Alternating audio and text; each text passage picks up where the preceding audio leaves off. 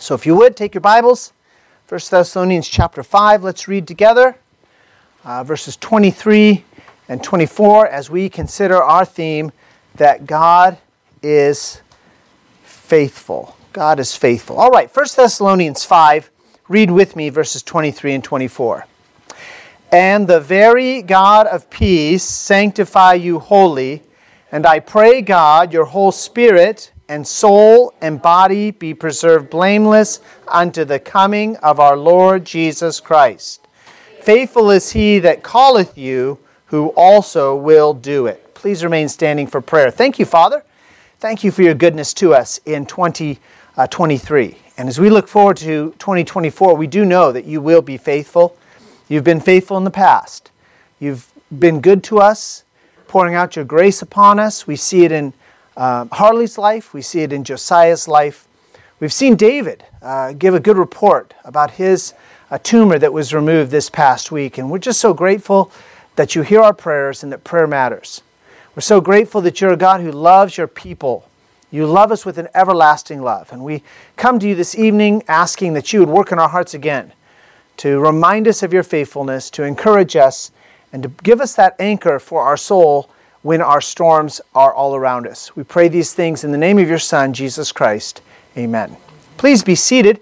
And again, here in 1 Thessalonians chapter 5, verses 23 and 24, we see our theme verse for this coming year, 2024. This is the final message that I'll preach in 2023. The next time I preach, by God's grace, it'll be in 2024. And I don't want to just leave you with an encouraging idea or motivate you to soldier on. What I want to do is give you that anchor for your soul that will keep you safely within God's plan and God's protection when the storms of life come in 2024, because I can guarantee you there will be storms. If you remember the story about the wise man and the foolish man, the wise man builds his house upon the rock, the foolish man builds his house upon the, the sand.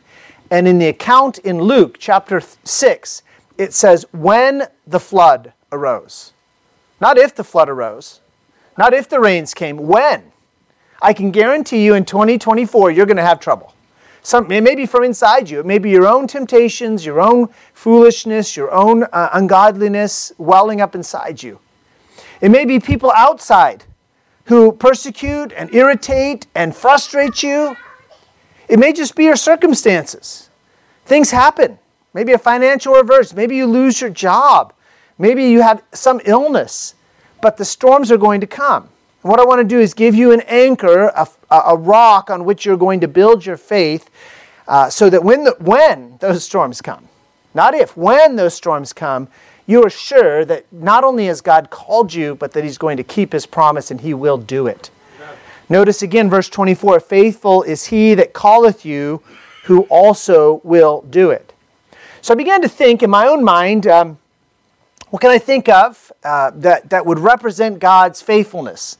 Because, frankly, sometimes we think of these concepts like love or faithfulness, and we don't really have a good picture for it. And one of the things that I was reminded of is in, is in um, Jeremiah chapter uh, 33. So hold your place in 1 Thessalonians 5 and go back to Jeremiah 33. We are going to be looking at a couple passages today tonight, so keep your Bible handy. Jeremiah 33 and verse uh, 19, God is talking about his covenant.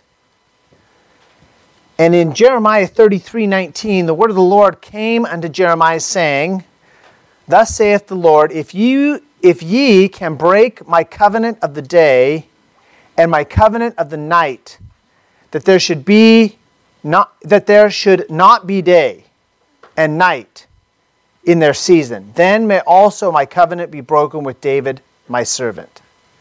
You see what God is saying there? He's saying, You can't change the sun rising and setting. You can't change the moon rising and setting because I'm in charge of that. Now, there is an instance in the Bible where the sun didn't set and the moon didn't rise in a timely fashion. But who did that? God did that too. God's covenant with us. Every time I look at the moon, I'm reminded that God is faithful to his covenant. The moon is a reminder. Now, why didn't I pick the sun? Because I don't look at the sun very often. It hurts your eyes. But I often find myself looking at the moon and reminding myself that the same God who causes the sun to rise and the sun to set, and the moon to rise and the moon to set, is the same God who's made promises to me, and he will be faithful to his promise. So you'll see a lot of the moon in, in uh, various things we, we talk about this year as we talk about God's faithfulness. The moon is not God, obviously. Okay, we're not trying to represent God. Uh, we're trying to represent his faithfulness when you see the moon. But there's a second uh, picture that came to mind, and that is a rainbow. Why does a rainbow remind us of God's faithfulness? Someone out there, why does a rainbow remind us of God's faithfulness? Marcos. That's right. In the time of Noah, God sent a flood that wiped out all life on the, on the face of the earth, all, all the land life on the face of the earth, except for those eight people and the animals that were in the ark. But when God caused the flood to recede and the, and the waters were gone and the earth was drying out, there was a rainbow in the sky, and God said, That rainbow is a reminder to you that I will not destroy the world by water again. Now, the Bible tells us He's going to destroy the world a second time by fire, but not by water. So, those people that tell you global warming is going to cause all the ice to melt and the water to come over the earth, I can tell you that's not going to happen. I don't know exactly what's going to happen, but that's not going to happen. And every time I see a rainbow, I'm reminded of God's faithfulness. Just uh, maybe two, three weeks ago, I was driving up Elmira Road, intending to come here to this church's property, and there was a beautiful rainbow. And when I got into the parking lot, it was one of those rainbows you could see from one side all the way over the church to the other. What a reminder God is faithful. God is faithful. There's times uh, I look at my life and I say, God, I, I was so sure you wanted me to do this, and it's not working out. And God says, It's okay, my son, I'm faithful. You don't have to understand. God is faithful. When you see the moon, when you see a rainbow, it's a reminder of his faithfulness. Let me just talk to you quickly about some ways that God is faithful. He's faithful because he never abandons us. The Bible says he will never leave us and he will never forsake us. In fact, the Holy Spirit dwells inside of us. No matter how bad your situation may seem to you, no matter how much persecution you face, no matter how much your circumstances may turn in an unexpected direction, God is always right there with you. Remember that. God's presence, He's faithful in His presence. God is faithful in His mercy. Here's what Lamentations 3:22 says, "They, that is God's mercies and compassions, are new every morning. Great is thy faithfulness." Now, I'm sure glad that God's mercies are new every morning because I need that fresh mercy every day. I'd love to tell you there's whole weeks I go without sinning, but that's not the truth. There's way too many times I'm walking in the flesh rather than walking in the spirit, and I have to go back to God and say, God, forgive me. And guess what? Every time I've asked Him for forgiveness, He's forgiven me. Right away. Not, well, you really blew it this time. Come back in a few days. Not, okay, well, you're going to have to do this penance in order to get my forgiveness. No, the, the, the, the, um, the price of my forgiveness was paid for long ago when Jesus died on the cross. And he freely forgives me over and over. Now, that's no reason to sin. That the uh, Psalm 130 tells us there's forgiveness with thee that thou mayest be feared. Forgiveness is not a license to sin, but it's a wonderful thing that I don't have to hold on to guilt or do penance in order to gain God's forgiveness. God's faithful in his promises. That's why I love that song. We have an anchor that keeps the soul steadfast and sure while the billows roll. Fastened to the rock which cannot move. God doesn't change, He's immutable. And when He says a promise, He will keep His promise. We're going to talk more about why that's true here in a minute. So God's faithful in his promises. God is faithful in his love. Jeremiah 31 3 tells us that God has loved us with an everlasting love. Jeremiah 31 3 tells us that. Now, I've had some relationships in my life, not my wife, not my parents, but I've had some relationships in my life where I felt like someone who at one time loved me no longer loved me, a person. And that can be very disturbing to lose someone's love. Again, not my wife, not my parents, but there have been people that have been close to me, and I thought, boy, they don't love me anymore, do they? And it hurts. But God loves us with an everlasting love. You can trust His love. Every time it seems to you and to me, boy, God doesn't love me, I remind myself that He already sent His Son to die in my place, to come back to life from the dead. God is faithful in loving us. And God is faithful. Here in this verse, God it tells us that God is faithful in our sanctification. Going back now to 1 Thessalonians 5 23, and the very God of peace sanctify you wholly. And then verse 24, faithful is he that calleth you, who also will do it. The it there is sanctify you. Do it is not do what you want, not fulfill your prayers just like you ask them. But God is faithful to sanctify us wholly, to change us out of our sinful, selfish selves into the image of Jesus Christ. That's the, the process of sanctification.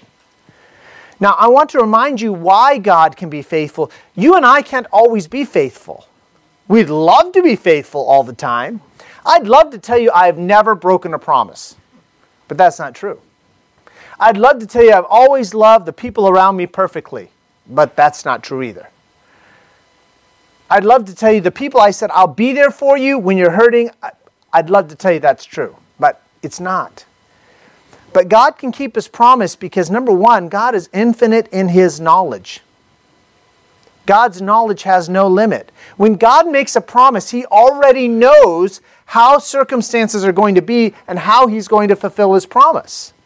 Now, there's been times I thought I knew how circumstances were going to turn out, and then all of a sudden life takes a turn and all, I'm not where I should be. And I can't help that. I'm human. But God isn't human. He's infinite in his knowledge, He's infinite in his presence.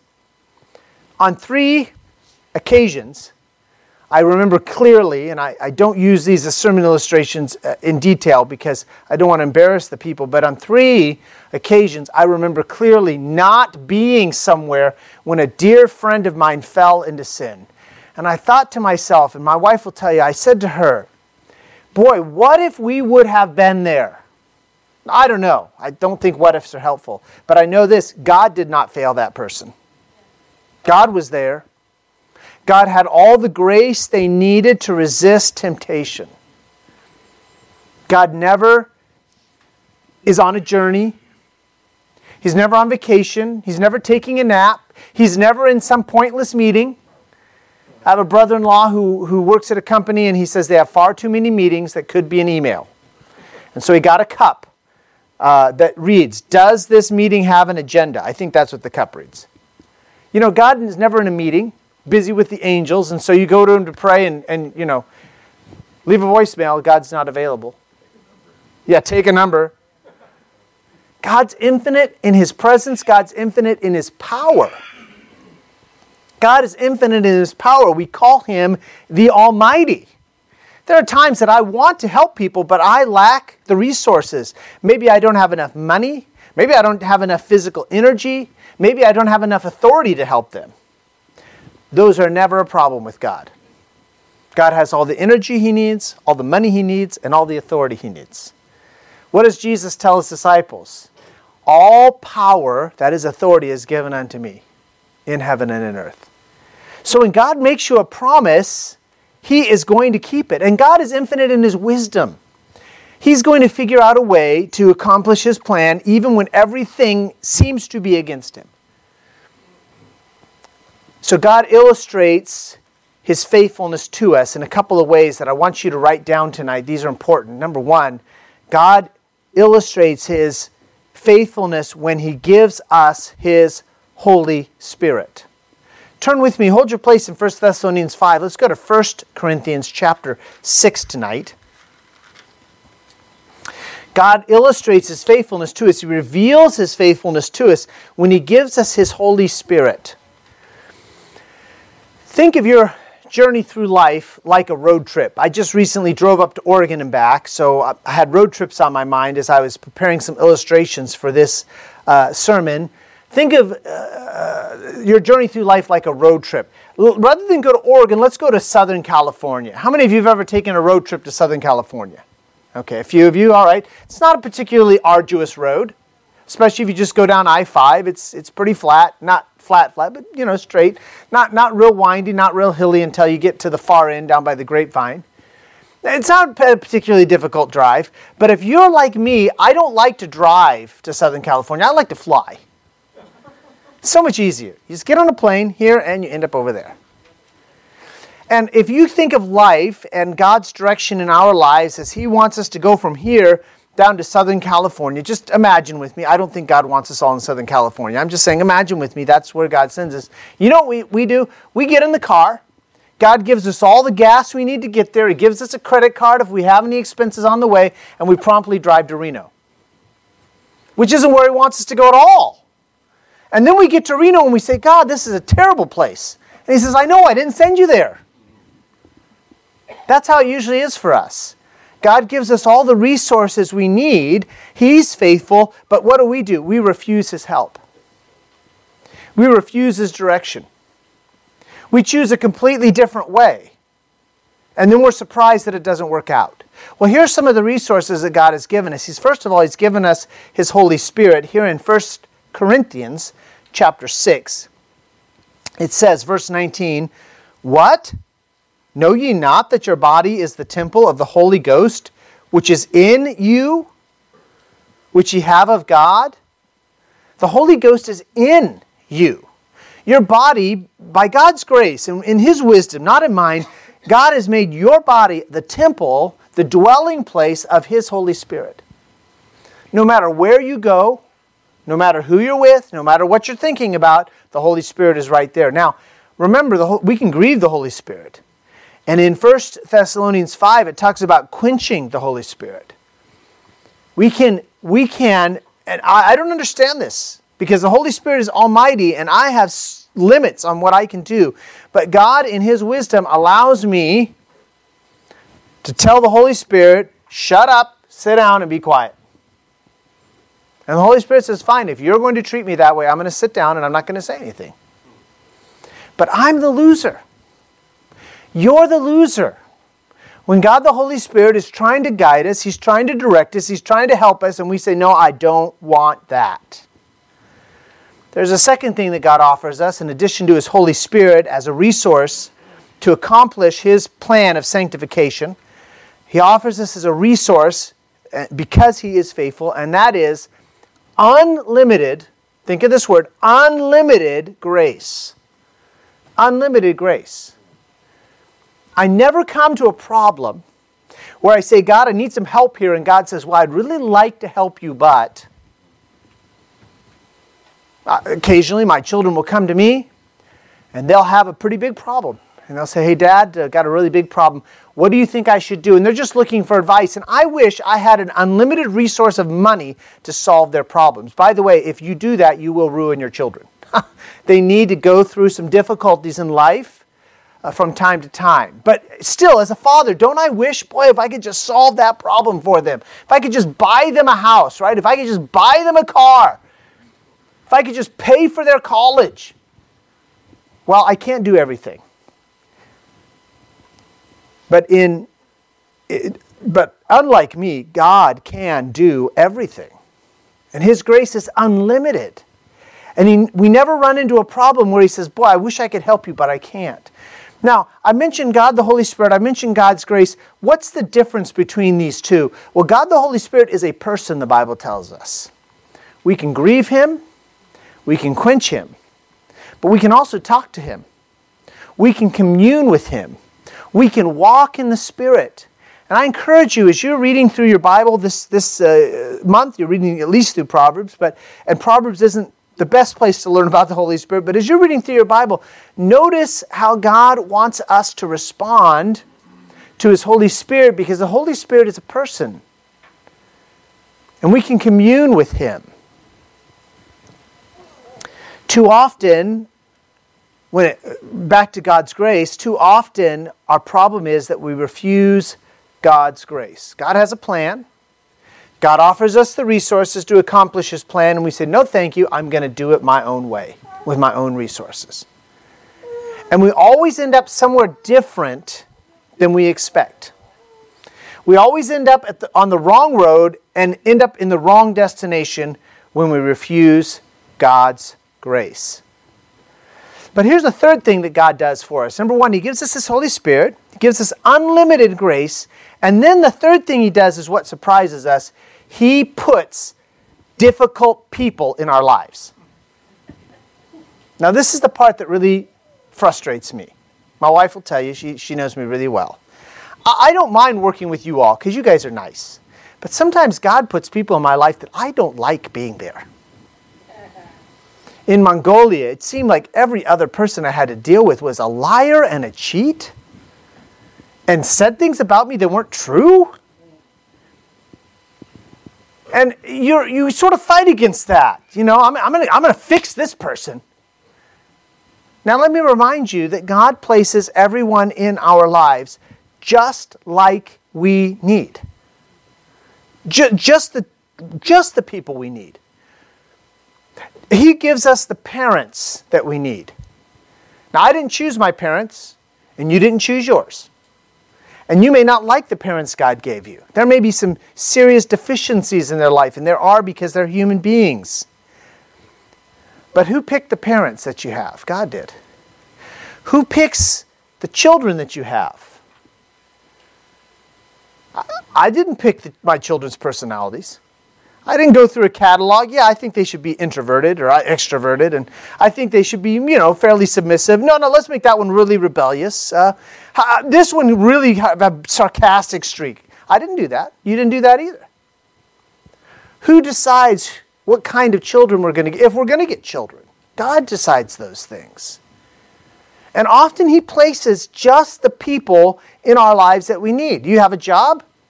If you have a job and you work with more than one person, you probably have an irritating coworker. Probably do.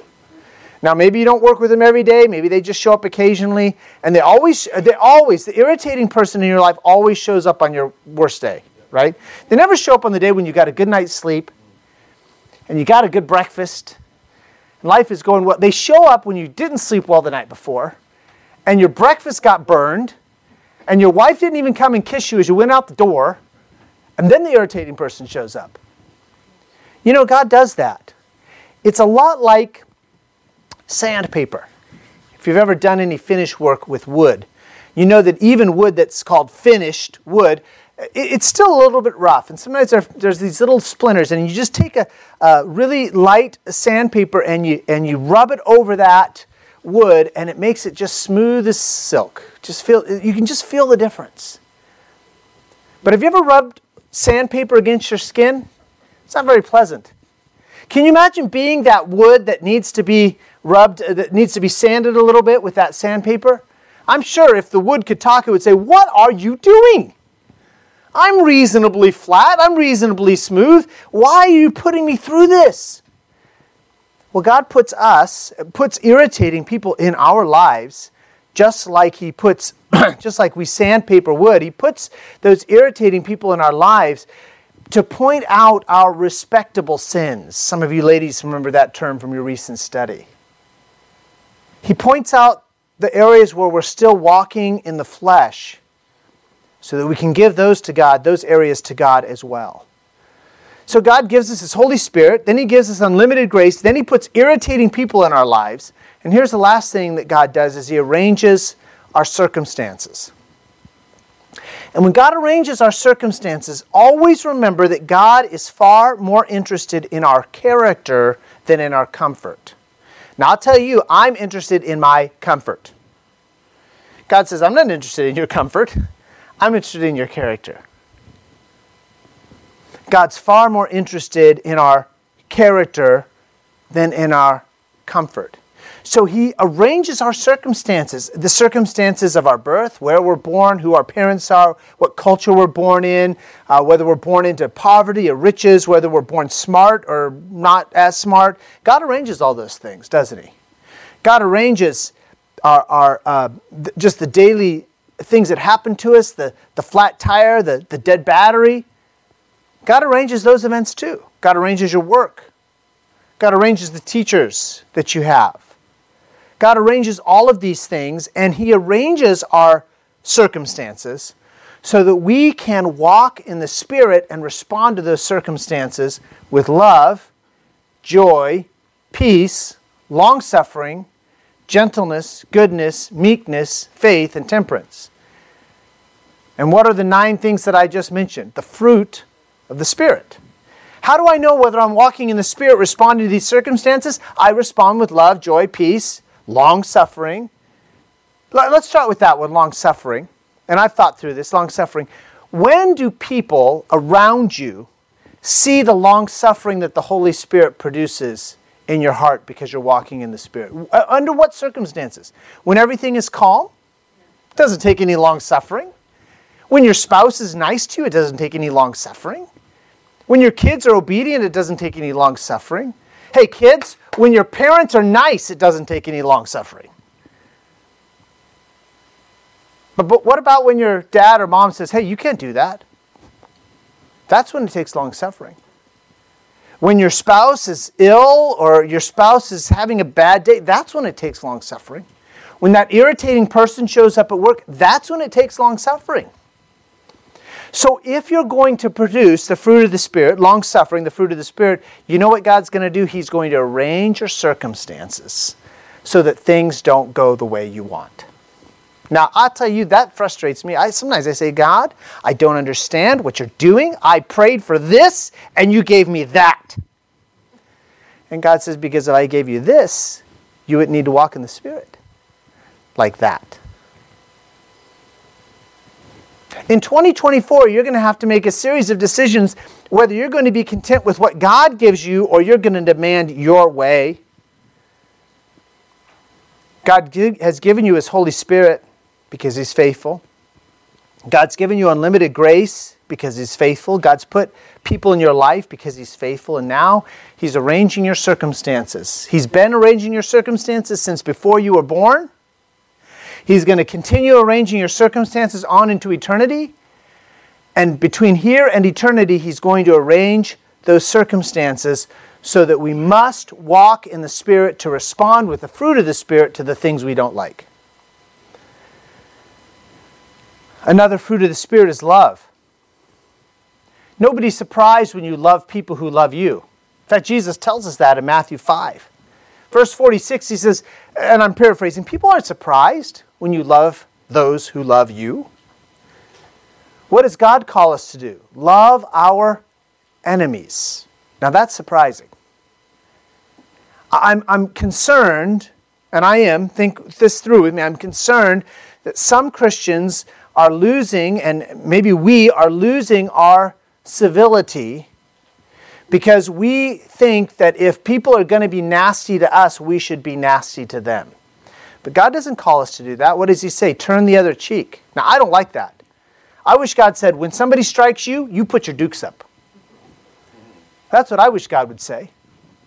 God says, if someone takes your coat, give him your cloak also.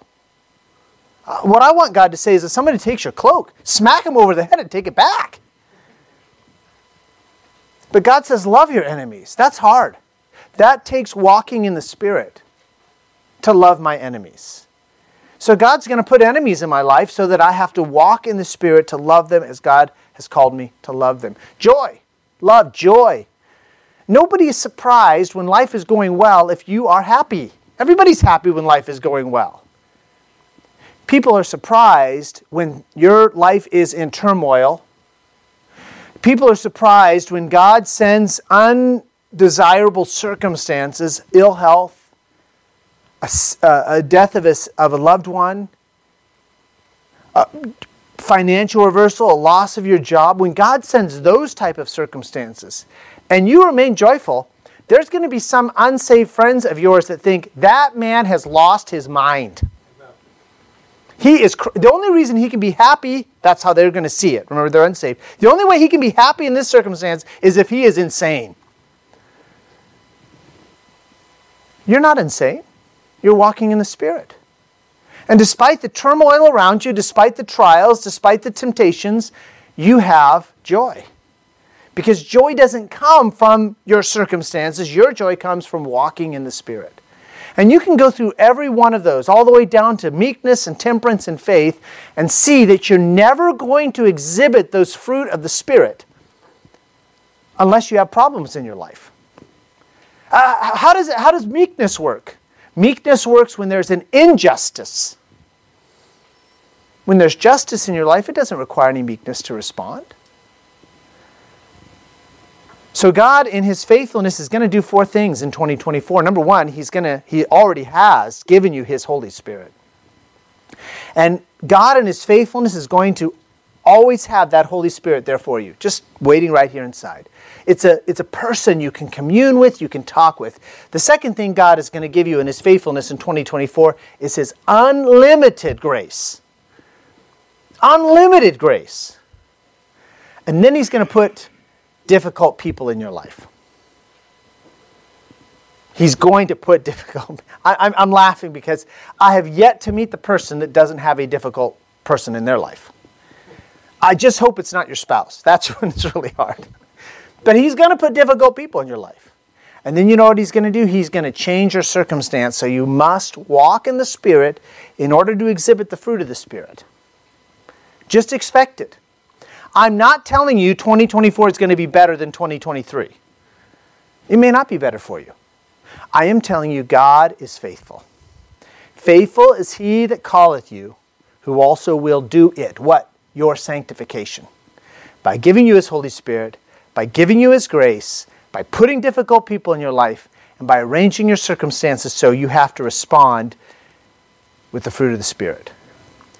We're coming to our conclusion, we're coming to our invitation, and I want you to think there's going to be people tonight that are in the middle of that storm, going back to our, our, um, our, our word picture of an anchor. You're already in the storm. Maybe it's a health issue, maybe it's a difficult person. Again, maybe it's finances, uh, maybe it's just the circumstances of life that you don't understand, and you're already in that storm. I want to remind you that storm is not necessarily chastisement, it very well could be God sanctifying you. That's how He builds Christ like character in each one of us. Then there's going to be a whole group of people here tonight. They're not going through a storm right now. Life is good.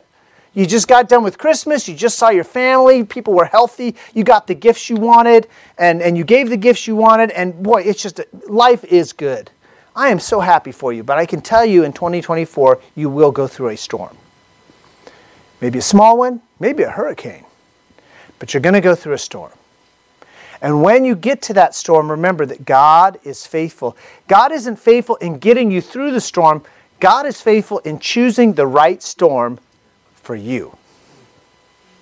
God is faithful in crafting those circumstances to fit you so that as you walk in the Spirit, you exhibit the fruit of the Spirit and you build Christ like character because God is more interested in your character, in my character, than in my comfort. Father, thank you for this evening already. We've had a great start with enthusiastic singing that was directed towards you, with several testimonies that prayer matters, that things we prayed for, you answered in a way that all can see and that you get the glory for. And we thank you for that. Some people tonight, you know this, Lord, are going through a storm. It may even be a hurricane. It may be turning their boat upside down. They've already capsized and they're in the water drowning. Remind them, Father, that you have crafted their circumstances to bring out Christ's likeness if they'll respond by walking in the Spirit and utilizing your unlimited grace to respond. Others of us, we're not going through a storm at this moment. But here in 2024, we know we will because you are faithful, because you send those storms not to chastise us, not to punish us always, although sometimes to chastise us, but just to create Christ like character in each one of us. So we ask that as those storms come into our lives and our world gets turned upside down and the, the waves crash and the winds blow, That we wouldn't become discouraged, wondering what's happen, happening. Instead, we would see that faithful is He that has called us, who also is doing it, sanctifying us, arranging our lives, arranging our choosing for us the things we would not choose for ourselves in order to build in us Christ like character. Father, as a church, as Elmira Baptist Church, we want to increase in spiritual maturity in 2024, and we know that means you're going to send trials. We trust you, Lord. Prepare our hearts, prepare our minds, and may we strengthen each other. May we bear one another's burdens, particularly in those times when our storms seem too much for us. All this we ask in the name of your Son, Jesus Christ. Amen.